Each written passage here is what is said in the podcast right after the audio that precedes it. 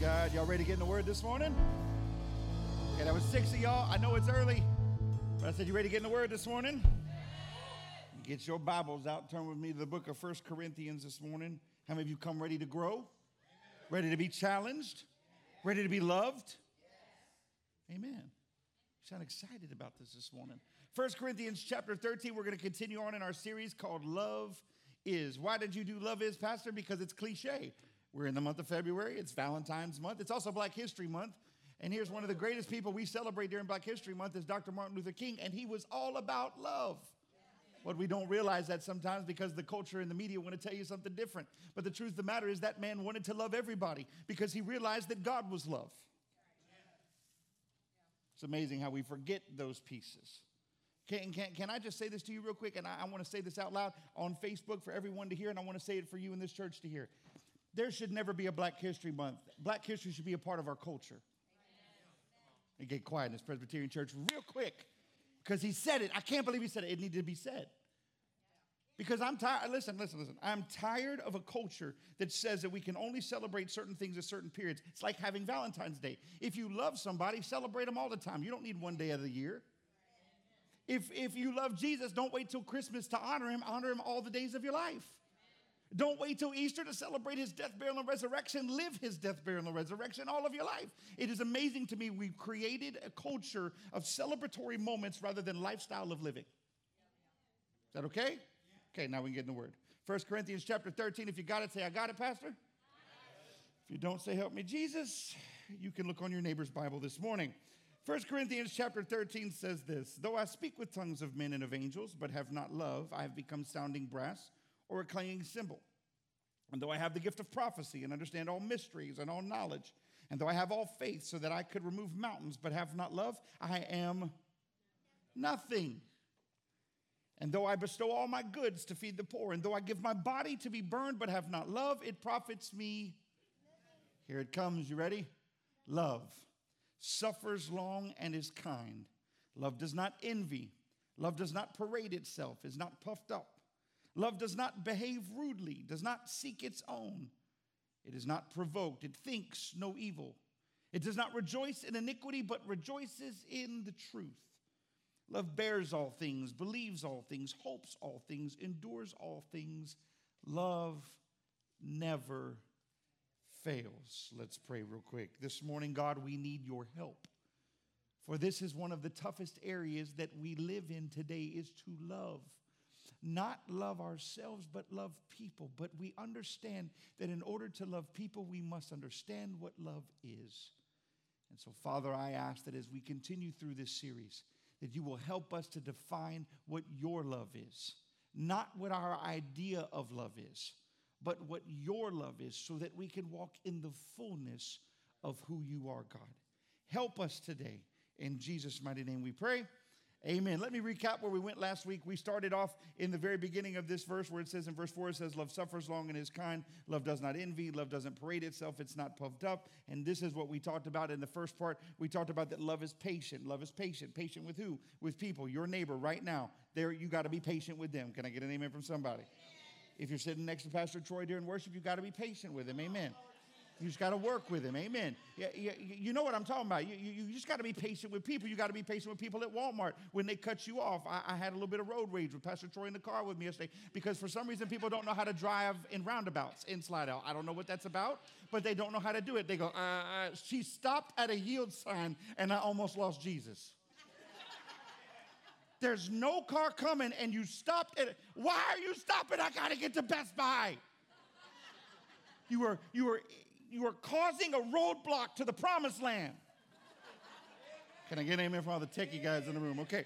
And so, and so I, I was, I was having a moment, and, and I, I, I tell y'all, y'all got to pray for your pastor because he got road rage. I do. I, I feel like every year you should have to go get a reevaluation whether or not you can drive a car because I think people are driving cars that shouldn't be driving cars. Okay, you gotta be patient with people, but you should be patient with people because when you're patient with people, it helps them to let go so that they can receive better. Amen? Amen. It also says, Love is sweet to all. Mm. Mm. Not only does God say your love has to be patient with people, but it has to be sweet to all. I won't be sweet to anybody. I'll, I'll be sweet to the ones that are sweet back, but I'm not to be sweet to the ones that are not sweet to me. But that's not that's not love because that's a payment plan. And the problem is, is that what we have a tendency to do is only love those who can pay back in that same form of love. Understanding that not everyone understands your form of love. And the greatest godly love is when godly love comes into a room with somebody who is ungodly.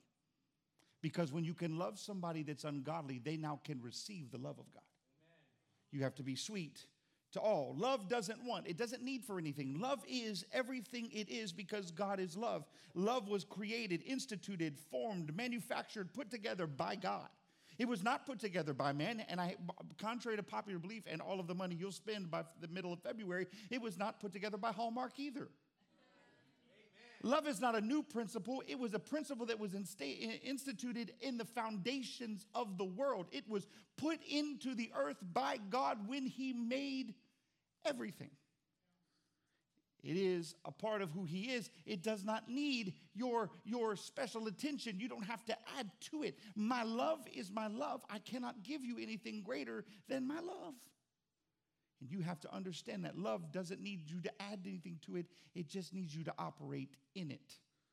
Love doesn't need a parade. In other words, when you love somebody, nobody needs to hear about it. You just need to walk in confidence that you walked in the things of God. Man, look how much I loved on that person. Look, aren't I great? Aren't I great? The problem is, no one's going to sing for you, and no one's going to toot a trombone for you, and no one's going to march for you because the truth be told, love doesn't need a parade. And if you're loving people and needing a parade, then you're really walking in a spirit of pride. And it goes into the next verse where it says that love conquers pride. Because it says there, it says it's not puffed up. Being puffed up is a prideful spirit. Love truly conquers the pride level in you. And let me help you with this. Every one of us in this room have some level or have walked in some level of pride. But love conquers it. Love humbles the proud spirit because you realize it is not about you, it is always about what? Others. But let me say this to you as a sidebar, real quick. Until you begin to love you, you cannot love anyone else. This is the dangers in our culture today because the church and other people have always taught, well, you just need to love everybody else before yourself. That is the stupidest statement on the planet because if you do not know how to love you, you cannot give love away. Because what you're giving away is broken love, and you're breaking people with your broken love. And so, in the process of this message, you need to let God touch your heart before you go start touching others. Because once you love you, then you can give love away. I think more marriages would be safe today if we would learn to love ourselves before we try to love a spouse. Most marriages break because love is broken. It's not because the person is broken, it's because love is broken. There is an, un, uh, an unknown ability how to love. Most of us love based on what we learned or saw as kids.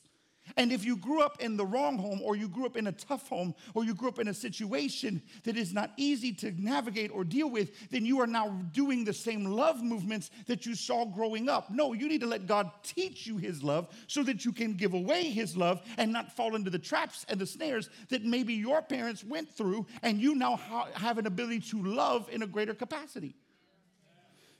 So now today we're going to deal with verse 5. You ready? Verse 5 Love does not behave rudely. So here would be the context of this statement if you are rude, you are not loving. What is rudeness? What is being rude? Rude is not just a facial expression, rude is some of the words that come out of your mouth. Can I, can I say this? Growing up as a kid, I became very good at using my mouth as a weapon. Anybody want to join the club? Y'all are good at cutting with the tongue. Just whack. You're dead. Bye. You, you know how to say things, you know how to do things, you know how to win. Even, even when I was a teenager, people would say, Brian, don't get in a verbal confrontation with Brian because he knows how to go for it. I had an older brother, I had a dad who did the same thing. I had to learn how to win because you had to win because if you didn't win, you were gonna get annihilated. And I had to, but the problem was, was that loving is not rude. And here's the issue that I have. Let me say this to you as a sidebar. If you think that put downs, or snide remarks or ha ha funnies, you are not going home with the person and watching what those words do to a person when they sit in the confines of the quietness of their own existence. And if you look at me in the face and tell me, Pastor, those words don't bother me, you are a liar. Because that statement that says sticks and stones may break my bones, but words, words create, sticks and stones don't. Sticks and stones create bruises, but words leave indelible scars that, if not bathed or baptized in the blood of Jesus, will leave a mark on you for the rest of your life. So let me say this to you if you think it's funny to make put downs, or to have your little quick thoughts because it's funny, haha, and you like the laughter of others at the expense of another person, the love of God is not operating in you. That is the hatred of the enemy. And I'm going to say it that sternly because I have to draw a line sometimes, even in my own existence, that I do not cross the line back into who I used to be, but I allow all things to become new. I let the coal touch my lips to cleanse my mouth so that I don't speak things like I used to speak them, so I do not hurt people's hearts because the moment you hurt someone's heart, they no longer hear you anymore and you go, I'm trying to win them, I'm trying to tell them about the love of God, then you need to balance what comes out of your mouth with the love of God. Because if it's not loving and it is coming out rude, shut up because they no longer hear you. Love does not behave rudely. Do we all have a rude thread that runs through us? Yes. There are moments you want to be rude. It's easier to be rude than it is to be angry because you can put rude behind a smile. Amen? My son comes home and he tells me about a kid in his class that's writing derogatory things about him. And my response to him was to say something that was not mean, but basically made him feel stupid. He wrote a, a, a, a, naughty, nasty word about my son doing something. And I told him, I said, instead of getting mad, I'm just going to go, oh, you know big words. You're so big. I'm glad. Look, look, everybody's laughing at you. Yay, you're great. Then I started to realize that what I did was I told my son, who was being belittled by another person, to go belittle that person. So that's rudeness. Because the way you look at it is you go, hey, man, listen, if that's how you want to be, that's cool. But man, that's not my heart towards you. And I'd appreciate that you don't do that. Because what happens is, is that when you speak to the heart, you move mountains. But when you speak to the ego or the pride level in a person, you can crush them for a lifetime. So make sure that how you're operating in this thing of your walk, you're operating in this place called love and you stop behaving rudely. And let me say this to you you can even be rude to your spouse. And my wife just said amen. Even though she didn't say it, I felt it. That's why I'm looking over here. there have been moments I'm just, I'll be rude. Yeah. Can anybody join my team for just a minute? I'm not, I, listen, I might be spirit, but I'm also flesh. Help me, Jesus. And I'll say, that was rude. But it wasn't rude, it was right. It really wasn't because if I loved, I would have just kept my mouth shut. If I loved, I'd have walked in love, not walked in rudeness. Balance, can I just say, put love before you open your mouth. Put love right here before you open your mouth and challenge everything that's about to come out of your mouth and weigh it under the confines of love. If it does not come out to a space where there's loving, keep your mouth closed because you will do more damage than you will win more victories. You, you, you won't help anybody. So I want to challenge you that if you're going to operate in love, I need you to stop behaving rudely. We're not talking, we're, we're talking about grace and charm, not operating with ego, but with love in every situation. This is one of the hardest versions of love. There's a there's a version of Christianity that must be blunt and almost brutal, but this love operates with politeness and tact. Have some doggone tact. People tell me things sometimes, I'm like, did you think before you opened your mouth?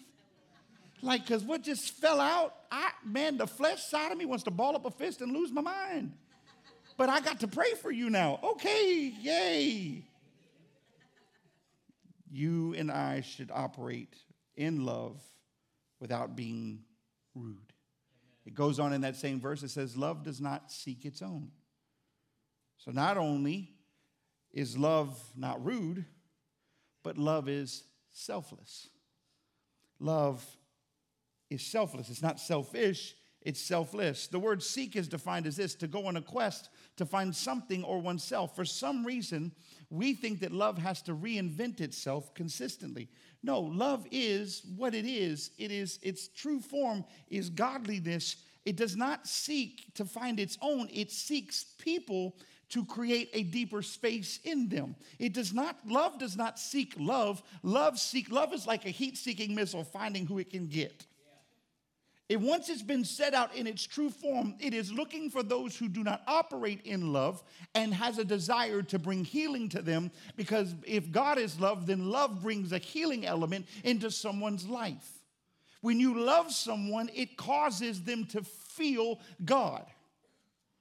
I'm gonna try this again because y'all still look at me like I'm crazy. When you operate in love, it causes someone to feel God not you, God. If your love is marked by you, then it is not godly love, it is your love. And your love is flawed. But godly love is, is everything in itself. And so when you love out of godly love, it now comes into that person and brings healing, deliverance, salvation, joy, peace it brings about the fruits of the Spirit. It does all of those things. But if your love is not changing the person you're giving it to, you might want to check that it's not your love rather than it's God's love. I can love Tiffany all day long, but if my love is not bringing life to her, then I am loving her out of my own wheelhouse rather than loving her out of the love of God.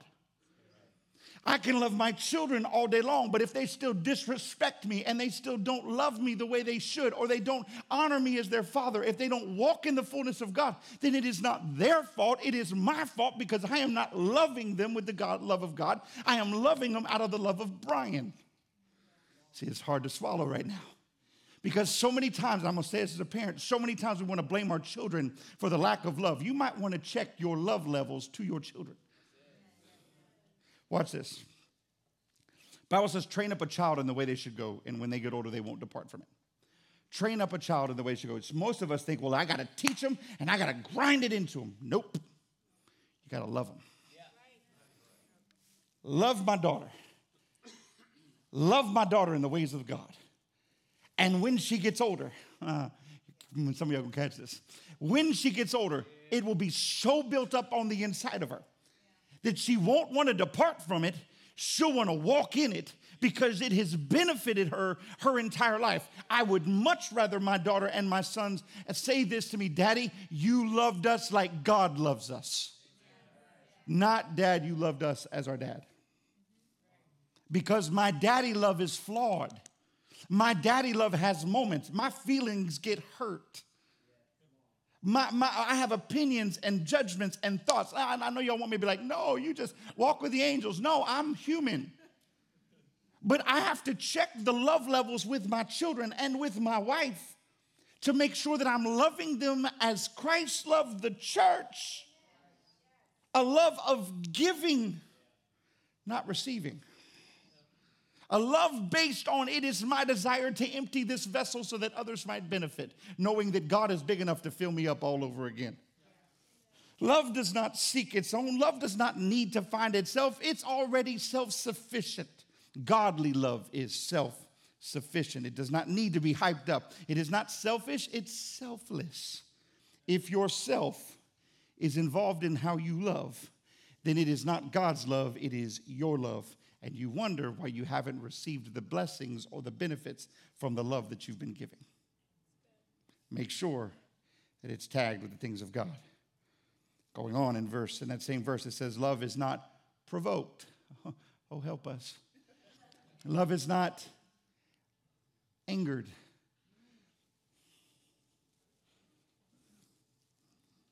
Can I, can I just say this to you? We jokingly in the church call this the rebuking finger. That's why politicians don't ever point fingers because it's rude. they do this thing. That's how they point. They always do it like this. You never see somebody in public speaking point like this because it's a way of provoking someone's anger. It's poking. Can I say this to you? Keep poking the bear, you're going to get bit. Some reason we think that it's okay to provoke pain. It's okay to provoke hurt. It's okay to provoke pass. It's okay to point out certain things. And God says that truly love is not provoked. It doesn't need to provoke a response from you, it just operates in its fullness. I'm not looking, if I love you, I'm not looking for you to jump up and down and go, Pastor loves me. I'm okay with just loving you and operating in life. Love doesn't get angry. It doesn't provoke certain situations. It doesn't get mad. The word provoked is defined as to anger, enrage, exasperate, or vex. It does not say that love is slow to anger. It says that love is not angered or provoked. Can I say this to you as a as just just as a, as a as not even a sidebar, but as a statement to you? If you have a problem with anger, then you have not let the love of God manifest. Oh, that's a tough one to swallow because some of us deal. Road rage, remember this guy? Road rage. I have to, that's why I say it in my car and I don't say it out loud and I roll down my window and like some people do. Or lay on the horn, you know, 55 feet past the car that they just passed. It, it, it's, it's got to be this space where if you want to conquer anger on the inside of you, then you got to let love win on the inside of you because it destroys anger. Are there times I'm angry at Tiffany? Yes. And then love comes in and says, Shut up. It doesn't matter what you think, it doesn't matter even if you're right. Jesus was right and still died because he loved. It's amazing how we want to win. We want to provoke someone else to anger because we think anger, once you get the other one mad, now you've won. No, you've just created a war. But I love them. No, you don't. Because if you loved them, you would want them to show love. When love operates on the inside of them, it affects the outside of them. And I, this always ends up going back to a spousal thing with my wife because I can talk about it because I live it every day. If I walk in the room and I go, hey, baby, good morning, she looks at me like this, it's not her fault. Or she needs coffee. Amen. but if she looks at me like that, I have not encountered love with her yet. But if I wake up in the morning, I go, Good morning, baby. I love you. How you feeling this morning? How you doing this morning? And she looks at me, she might not have that smile yet because she hasn't had her coffee yet. But if she responds to me, I'm good, baby, thank you, or I'm feeling good this morning. I've now enacted that love space with her. It makes things flow a lot better. She comes out of the kitchen with a cup of coffee smiling at me. Now, yes, she'll have her honey to do list, which drives me up a wall. We're gonna do this, this, and this, and this. And can I just sit here for a minute? Just a minute, please the other day. That's what happened. That's why, that's why we're talking about. It. Okay, and so I, I, can I can I just can I just sit for just a second? I, uh, baby, I, I, I just want a minute. Yeah, we got things to do though. But she's not she's not coming at me in a wrong way. There's love on the inside because when I said that, she goes, okay. Now, doesn't mean that she did not come back three minutes later. but she at least gave me three minutes. Can I get an amen from the husbands in the room? Amen. Amen. Praise the Lord. Praise the Lord. For you wives that have mastered this and have learned how to get your husband to jump, man, let me know because my wife would love to know that technique. Amen. And so there's this space in us though that that that we've got to operate that when when Tiff asks me to do something, I don't because that's all it sounds like men when we respond. That's all they hear. I'm serious because they're expecting, they know when they walk, in. it's like this. My wife asked me the other day, she goes, Baby, do you want to, what was it? Do you want to clean the kitchen? I, am just a blunt person. This was like a couple weeks back. You went, or it was something. It was something to that effect. I, maybe it was do laundry. Was it clean the house? Is it mow the grass? Is it whatever it is? If it's any work, I don't want to do it. Don't don't judge me right now. don't let it go. She, she'll ask me a question. Do you want to do this? My response to her every time is no. I don't want to do it. You asked. I'm gonna tell you straight up. No, I don't. Why not? Because you asked. I'm not trying to provoke the bear. I'm just answering honestly. Okay, I'll give you another one. You ready for this one? Y'all all gonna laugh at me. Y'all, some of you ladies are gonna judge me. That's okay. My wife says this outfit look good on me. Do I look fat in this outfit? Don't ask a question you don't want an answer to. I've never told her not one day she looked fat. This is what I respond to her. Are you comfortable? Because if you're not, change clothes. Why? Because when we get in the car and we drive one mile past the house and you start telling me you're uncomfortable, your next statement is going to be this Why didn't you tell me it didn't look right? I have learned. Amen. I'm not provoking. I'm trying to bring healing. As long as you're comfortable and feel good in what you're in, we're going to have a great night. But if you walk out that house feeling it, it's going to be my fault. And I don't need to be blamed for that foolishness tonight. So we're going to get in the car and we're all going to be happy. I don't care if you wear a t shirt and a pair of gym shorts and a pair of tennis shoes. I do not care as long as you feel good. Because I am not poking the bear. No. If I'm calling her on the way home and she's in a frustrated mood, that is code. Go by the gas station, find some chocolate, and bring it home, Jack, because you walk in with candy, you will cause the bear to disappear. Can I get an amen? See, how many y'all are going, he's really climbing that tree. She's laughing. She's like, Amen, preach, baby. Because she knows I'm not stupid. She used to come home from work after working all day in the hair salon. What did I do? The house is picked up. Everybody's okay. What? I learned put snacks in the car. She's a happy person, but that's the way it works. Y'all just got to work with me. Y'all, y'all here having to have counseling sessions. I'm trying to give you wisdom. You can fix the anger in somebody. Love them. Find out what it is and love them. Don't find out what it is that's hurting them and then point it out. That's provoking. When someone is in need, stop pointing out the flaws and find ways to fix it. That is the love of God. The love of God comes in and it brings healing to the whole vessel. I use those moments because they're funny. We've learned how to work it. I've learned how to work it. I've learned how to stay out of trouble. Amen. I've learned how to keep a good marriage. Snacks. Amen. or candy or chocolate, whatever. Flowers don't do it, guys. Let me help you with something. Flowers die. Chocolate lasts forever. Okay. It doesn't say don't ever get angry, it says don't stay angry. And find out how to fix what's broken.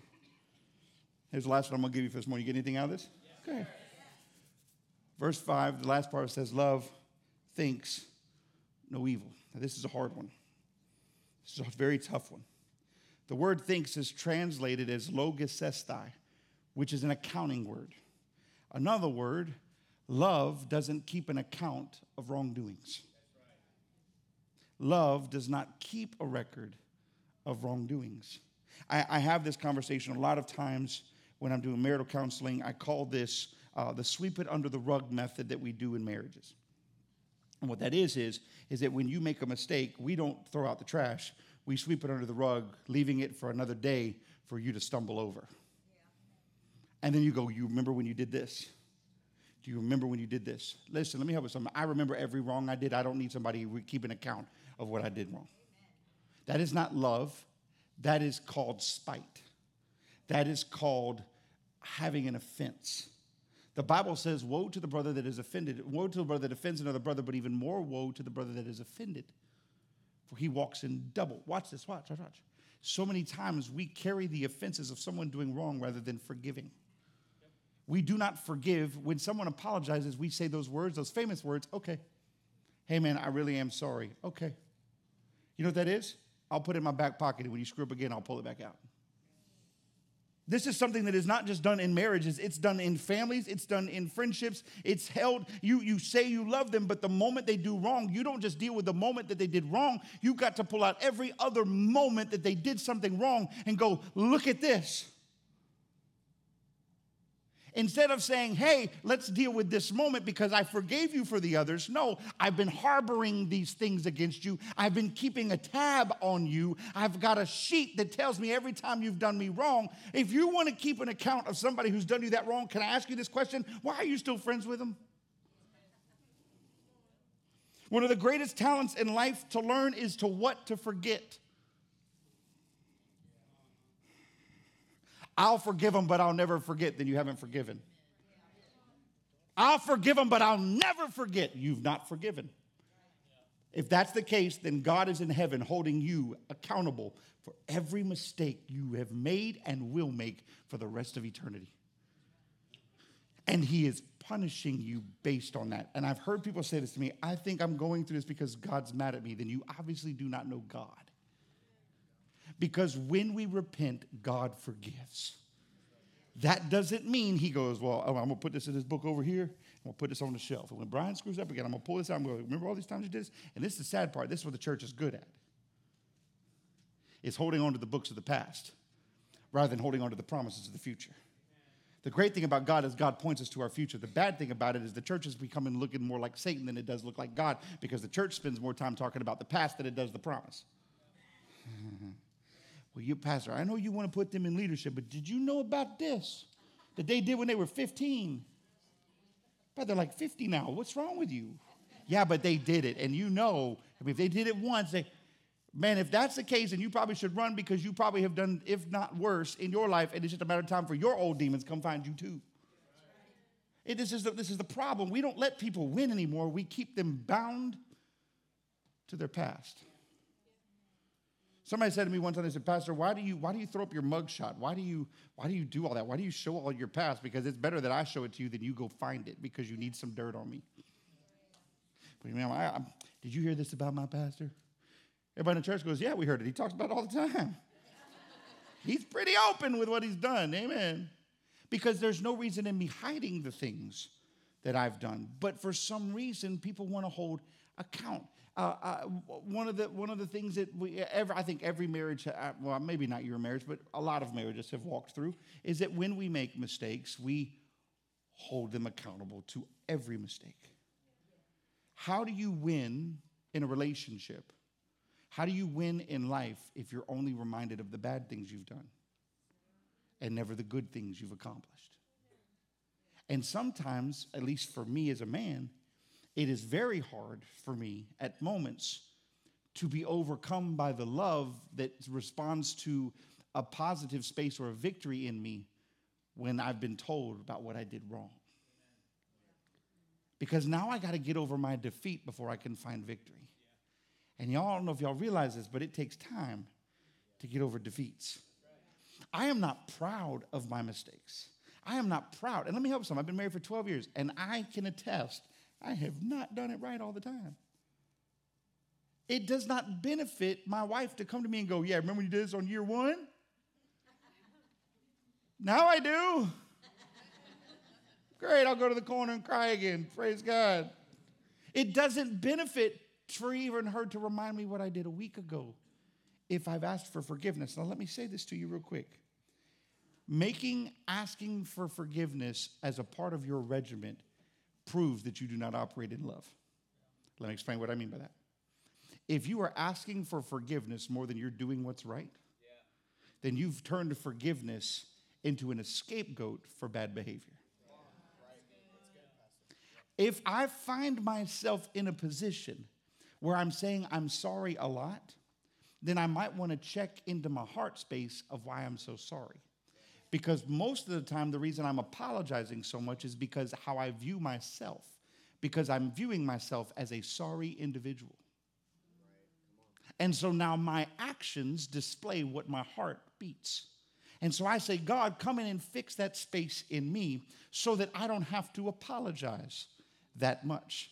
Does it mean that I don't apologize? Ask my wife. I apologize. Even when I think I'm right, I apologize. Let me explain to you why. I apologize because there is no victory in pain. There is no victory in a fight. I say this all the time. You ever watch a boxing match? You see the guy that got beat up, right? You're like, dang, he got beat. You ever seen the guy who won the day after? His ears are swollen, his face is swollen. He might not have bled during the fight. He might not even swelled up during the fight. But the next day, the dude looked like he went to a plastic surgeon and got beat up really bad. And you go, but he's the winner. But he doesn't look like the winner because there are no winners in a fight. There are no winners in holding that space of account against people. You can hold people accountable to their actions, but you cannot hold them hostage to their mistakes. Love, love does not think evil about people. It does not hold records of wrongdoing. Many people continue to nurse their pain with other people in order to keep it warm. Godly love lets go so that there can be true freedom. Godly love lets go. Watch this. And I know this because I, don't even have to ask for hands to go up. There are those of you in this room that are holding people hostage for what they did to you. I'm still angry, I'm still not over it, then you will never experience the fullness of God's love until you let them go. And I pray that if I've ever done anything to you in the time that you've been in this church, I pray that you forgive me so that you can experience the fullness of God because I have no recourse in making that happen until you choose to let your love and your heart beat with Him again rather than beat with me. So many times we carry people to the grave and wonder why we died instead of letting go so that you can live the life in Him, so you can see the fullness of Him operate in you and know what it is to walk in godly love. I got to sit on this one for a minute because I think this is where we, my wife and I have talked about this one over and over and over just in the course of ministry, and that is the spirit of forgiveness. Most people's pain comes out of a spirit of unforgiveness. And I'll go as far as to say a lot of people's sicknesses come out of a place of unforgiveness. Forgiving someone is one of the hardest things to do, but it's the one thing that God did really well.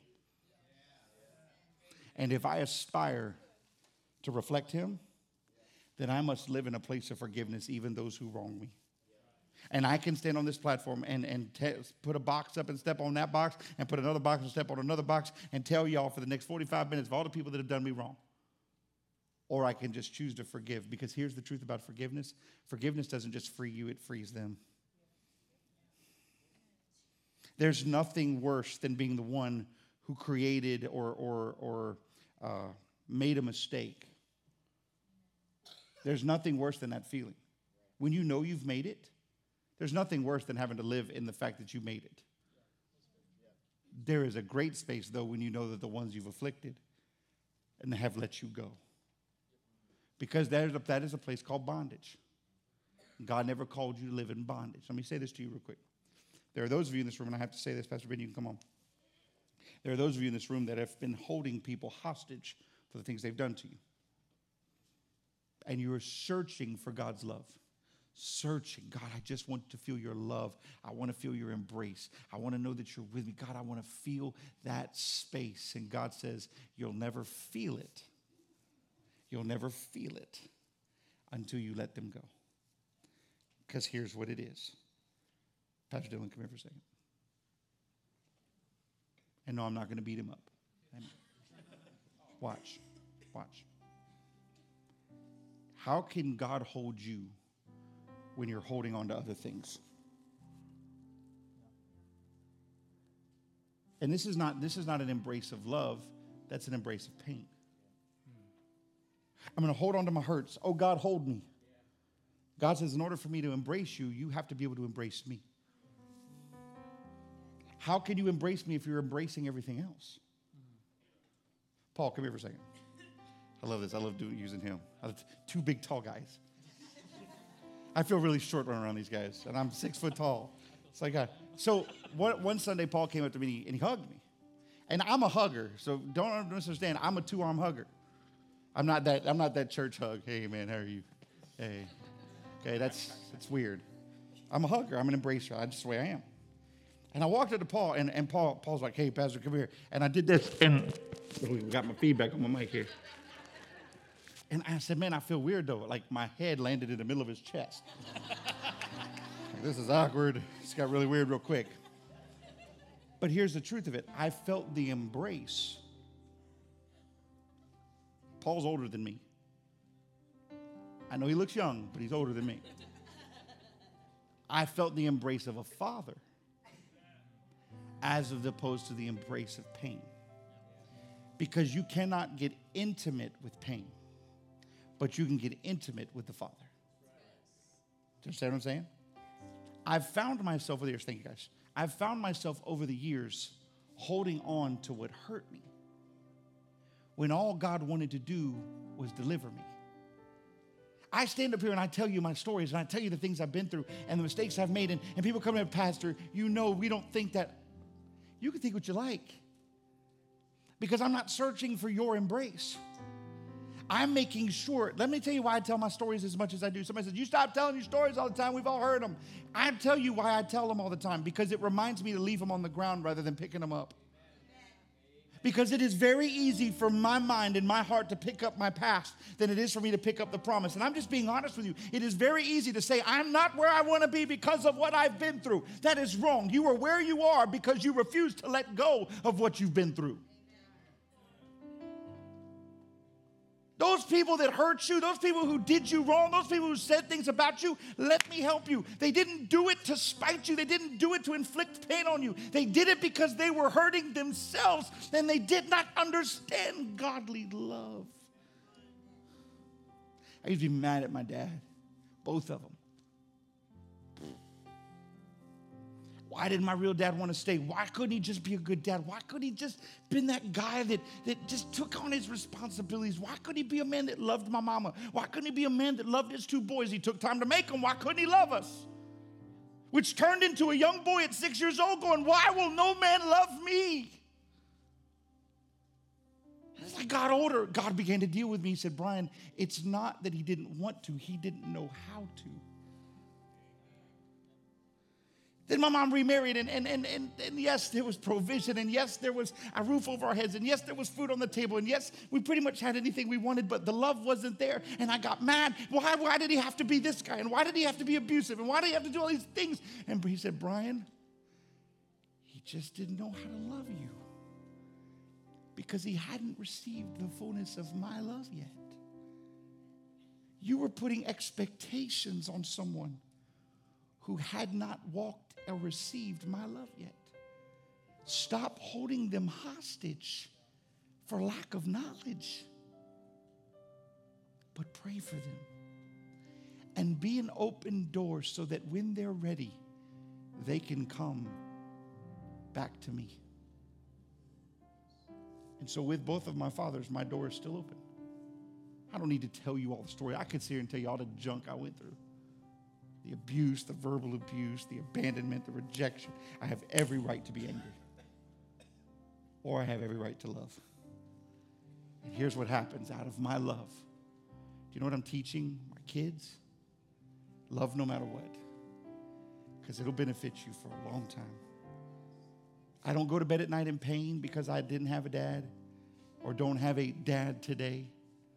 I don't go to bed, oh God, I don't understand why has it got to be. You know what I do? I do, I spend more time grieving for them because I know, I almost feel what they felt in not having that love operate through them.